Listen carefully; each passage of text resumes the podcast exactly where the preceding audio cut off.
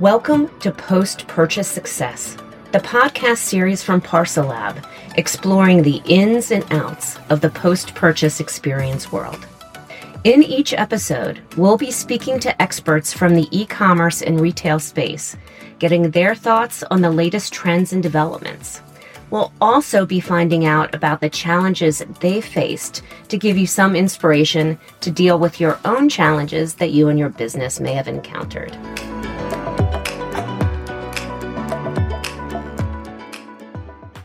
Hello, and welcome to the first ever podcast from Parcel Lab. My name is Sidra Berman. I'm the Chief Marketing Officer at Parcel Lab. And in today's episode, we'll be exploring the world of e-commerce returns from two perspectives. One from one of our customers who has implemented a solution and then another from a customer who is soon to implement our solution to talk about the challenges of returns management. So we'll be looking at what online shoppers expect from a returns experience and the cost of not getting that experience right. So joining me today are Rachel. She's a senior product manager at New Look, very much a fan of their clothes. And Martin, an global e-commerce operations manager for Strock. Am I pronouncing it correctly? Stokke, yeah. Okay, thank you. All right, so thank you both for joining us.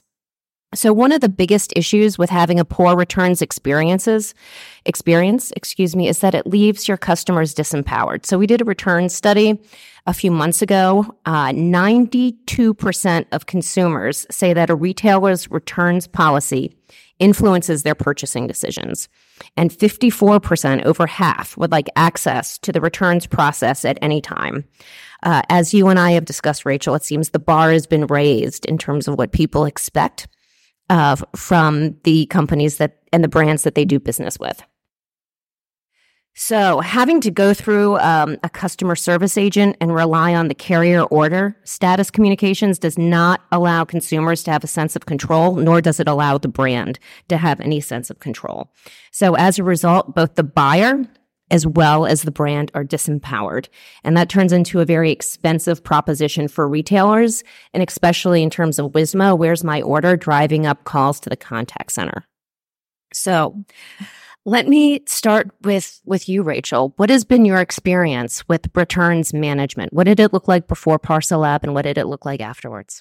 So previously customers would um, either have to go into one of the various portals to make a decision on how they were going to return their product. Um, most of the time they would need a printer, which is not ideal in this day and age. Most people don't have a printer. Um, and they would need to re-input all of their information in again. So their order number, their address, uh, which is quite time consuming. Yeah. And we were finding that a lot of our customers weren't actually completing our return slip and putting it back into the um, return. And so we weren't actually understanding why customers were returning an item. Um, once we had implemented a portal, it's a one step now for customers. They go into the portal, they decide how they want to return an item. They can choose a, a paperless return. So they get a QR code, which they then take to their drop off point and then the drop off point produces the label for them. Um, but more importantly for us, it means that we now have um, detailed returns data as to why the customer is returning that item because returns data is mandatory now. Um, so from our point of view, it's made it a lot easier. It's also been easier for us as a business because we can now stop customers returning outside of the returns window. So again, previously, all of the carriers wouldn't have known what date the customer had um, placed that order and it had been delivered. So we were getting a significant number of returns coming back outside of our returns window. And we were then having to either accept them back or pay to post them back to the customer. But with a returns portal, you have that opportunity to set a returns window and then returns cannot be created outside of that time. So it sounds like there have been operational improvements, cost savings, as well as that feedback in terms of why people are returning things so you can address yeah. the problems at the core. And I think a better customer experience as well because it's now a one-stop shop and it's much quicker and easier for them to do that. Excellent. So Martin, I know that you don't have currently have a return solution, but tell me what the process currently is like and what the pains and challenges that your company faces. Yeah. To be honest, Stokke right now has a very yeah rudimentary uh, approach to that. Uh, essentially, customers go onto our website. They're going to be linked to the carrier website where they fill in the data and generate a paper-based mm-hmm. label. Yeah, so that's from a customer uh, experience pers- perspective, obviously not great. So by implementing retain or the returns portal by Parcel Lab, we're going to address many, many of these issues by really automating it, giving them an easy access while at the same time gathering the right insights. So right now we are literally blind in regards to why consumers are returning. We are not asking them at some point in the journey, why are you really returning? Mm. So we will only find out when we receive the items and uh, are processing those returns highly manually. So this is really the next step in getting kind of a more automated uh, approach and also more sophistication. So you don't know if it's the the image didn't match what people expected or if the color was off or there were challenges. Exactly. Do you have a what how can you share? Are you comfortable sharing uh, what percentage of uh, purchases are returned? Mm-hmm. And the and the approximate cost. I don't want to put you in an uncomfortable spot, but no, uh, this is a challenge for for all pretty much all brands. Yeah, I will give you a proxy at least. So we are between six to eight percent return rate. So comparing it to Rachel's business, that's a completely different ball game. But obviously, yeah, it depends highly on the industry that you're operating in. So, Rachel, I imagine with fast fashion, the return rate could be quite a bit higher. Yeah, so we fluctuate between 40 and 48%. Um, we are a fast fashion retailer. Uh, customers do tend to order a large number of items with the expectation that they'll only keep some of them and then send the rest of them back. So we're never going to ever get to single digit numbers, but we would like to try and get that down a little bit if possible. Excellent. So, do you have a sense of the um, cost savings or operational improvements uh, that have been witnessed? Um, at the moment, we haven't seen any because we haven't had the data long enough to be able to make significant changes. So I think previously to capturing data in a returns portal, we believed that the majority of our customers were returning because the items were unwanted. So they'd either ordered multiple sizes or multiple colors or multiple styles of products. Um, since we've been capturing accurate returns data, what we have now found is that it's actually more around the fit. So the product is too big or too small, too short or too long. Um, so what that's meant is there are no quick wins in that situation. And so therefore that's going to take time for us as a business to address that with our buying and merchandising team and then with our suppliers as well. Um, but we are committed to doing that. We now have a returns analyst who will be looking at that data in detail and passing it over to our merchandising teams who can then take action. Whereas previously we, we didn't have that insight. And so therefore we were almost blindly thinking that it was the customer that was choosing, um, to create the high returns rate. Fascinating. So since you've implemented the solution, what advice would you give Martin uh, as as they go forward and implement uh, a returns solution? Yes, let me know, Rachel. Yeah, so I think one of the big things is um, making sure that you've got really accurate returns reasons for customers. So we have two levels of returns reasons. So we've got our primary reason like faulty, but then underneath that, we ask the customer for additional information because faulty isn't really enough when you get back to the warehouse. You want the uh, returns operator to be able to quickly identify what it is that they're looking at. So you want them to stay faulty, leg wobbly or chip on side or something like that in your case. Um, I think also being, um, reordering the returns uh, reasons as well, so that the same one is not always at the top is a good thing because customers tend to always try and choose the quickest option as well. Yeah. And we've also um, expanded our returns options as well for customers since we've had the returns portal. Um, maybe not so appropriate for yourselves, but we do return to store.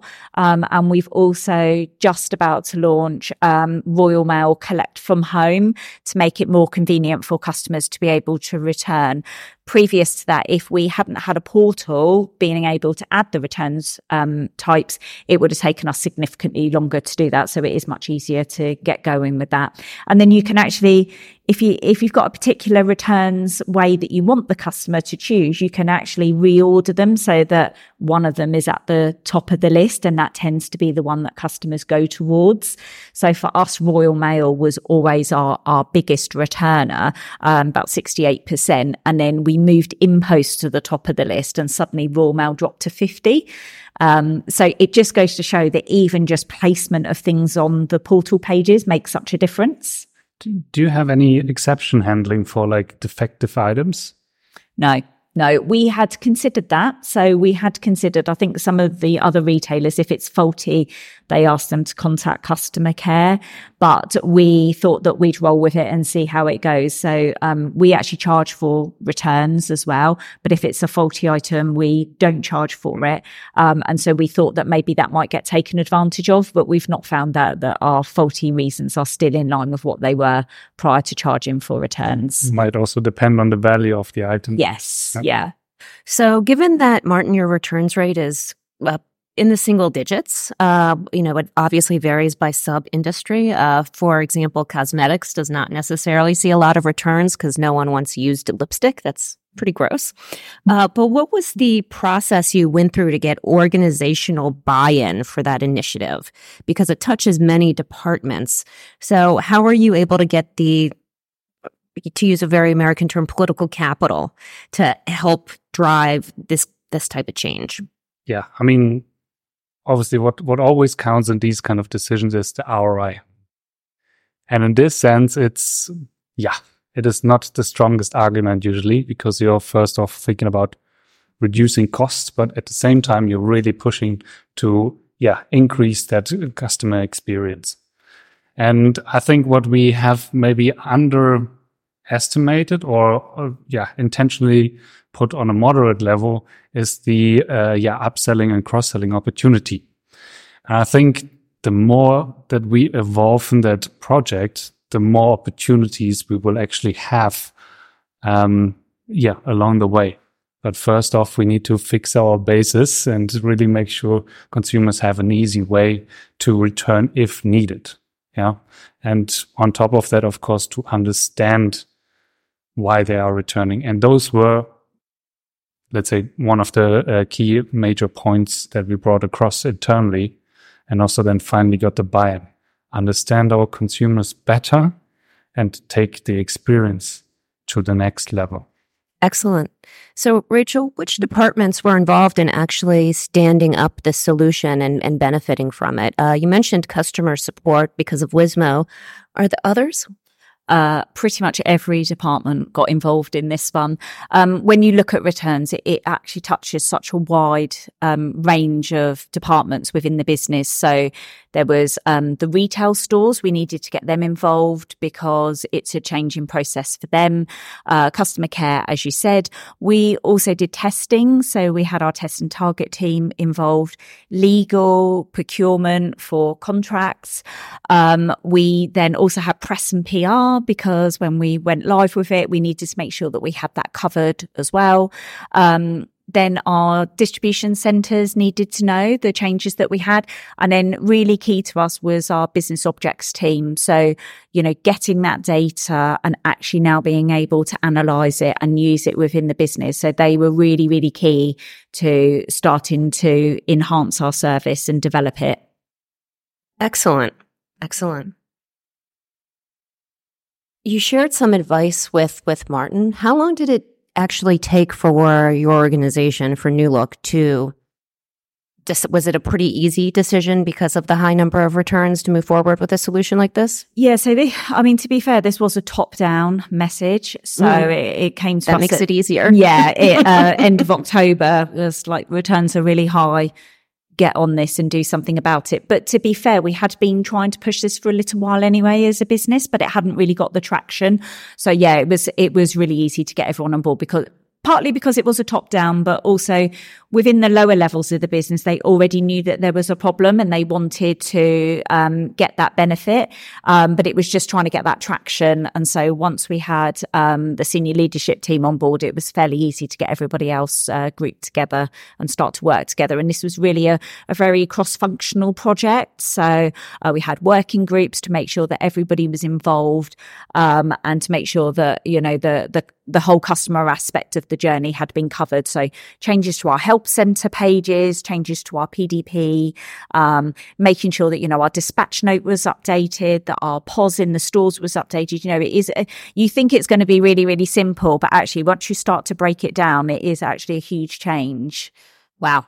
That's I thought it would touch most departments, but I didn't even realize the extent until you actually went through Neither it. did I until I started looking into it. Well, clearly you you've been exceedingly thorough. Uh, Martin, what were some of the criteria uh, that you were using to evaluate solutions? Yeah. So I think first and foremost, the, the technical integration part that needed to fit with our tech stack that we have obviously we we had already an existing relationship with Parcel Lab. We knew what Parcel Lab can bring to the table, so that was at least a door opener. But then throughout the process and what we've seen also with other clients um, that Parcel Lab already has, we definitely could see the the ease of experience for the consumer itself. That was a big selling point. The fundamental control that we as a company have on the appearance. So it's all hosted on our own website. We have full control of, let's say, what is displayed on the website, but also, uh, yeah, how the consumer is pulling through. We will be the data owner. So that was also highly important to us. And, um, yeah, so I think these were the, the key points. Um, let me think. No, actually also, first and foremost, uh, personalization capabilities. That's, of course, very, very important. Every every consumer likes to think he or she's special. Exactly. I mean, you're not. This is not something that you are not pulling out just out of your sleeve. It Yeah. takes time. It takes high load of efforts. It takes many people to get involved and pull into the same direction. But I think step by step, I'm very positive we can do it. So now that you're actually on the other end, uh, have you found that it was worth the, the time and in, investment? Oh, absolutely. Yeah. And I think we, we've got so much more out of it than we thought we would have done. Um, just even the, the insights alone has just been so beneficial. But we know that customers really enjoy having a much more seamless journey as well. And they love the fact that they can use paperless returns, which has been great news as well. Um, and the, and also what we have found as well is that customers are now going into the store to return more. So we're getting better footfall and conversion in our stores. So it's, it's been really beneficial for us. So uh, what could have been something that was disappointing to the end consumer is actually turned in another opportunity for Yeah. revenue conversion. Yeah. And I think, I think there's still opportunities as well to go after. So we've still got that opportunity to, um, personalize our emails more as well. Um, so really, I think we're just at the start of our journey. I imagine uh, for you particularly, it's challenging because of the seasonality aspect. Yes. Yeah. Although we are going into winter now, which is lower returns rates because generally people are wearing fluffy jumpers and they don't tend to need the fit so much. In the, the summer's actually worse for us because dresses and uh, shorts and things that generally tend to be more fitted than winter clothing. Yes, when it's more fitted, it could be definitely less flattering, particularly when you're but you know, it, it just it, but it also depends on what the style is for that season. So you Mm. might like our, the summer this year actually has been quite floaty and uh, oversized, uh, whereas the winter this year is actually going into more fitted. So we might find that actually our returns rates stay very similar. Um, but like I say, it's it's not always about that instant quick wins. It's about also looking at the longer term benefits that you get. Excellent. Excellent. Uh, have you found, Rachel, that this enabled uh, a New Look to keep more revenue from the exchange, uh, the exchange process than before? Uh, we don't offer exchanges at the moment uh, through the portal. Um, so, but we are looking at potentially doing that in the future. Okay. Excellent. So, um, what other words of advice would you give not necessarily to martin who has embarked on the on the journey and is highly involved in the post purchase space but to someone just starting out where it may seem overwhelming because of all the departments it touches and they may not have that top down mandate yeah. what are the what are the top like three things you would recommend to them i think i would I would try and look at the bigger picture and not just the immediate problem that you're trying to solve. So see if there's other problems that you can solve at the same time in that. So, um, you know, it might be that actually your returns process in store is pretty rubbish. So can you actually include that in this new journey and improve that as well for customers? Um, secondly, I think it's really important to create a working group and get a stakeholder from all areas of the business and, and get them on board with that. It'll just make it so much easier when you are delivering that change, when you've actually got those um, subject matter experts, if you like, behind you to support with that. And I think thirdly, it's about communication. So just make sure that everybody and anybody in the business knows what you're doing. So it's not a, a shock to anybody. Um, and then follow up afterwards as well. So I've been really committed to making sure that we give regular updates to the business as to how things are progressing and what we've learned in our journey so far.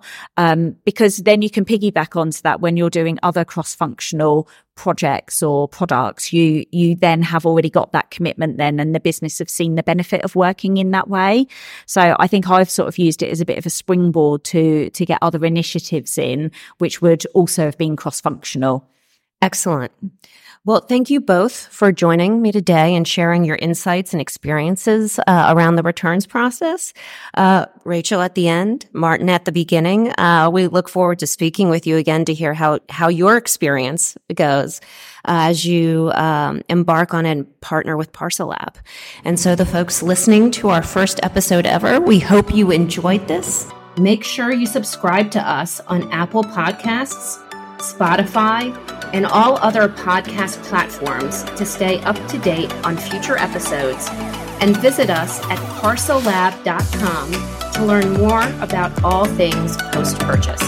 Thank you so much for your time today. We appreciate it.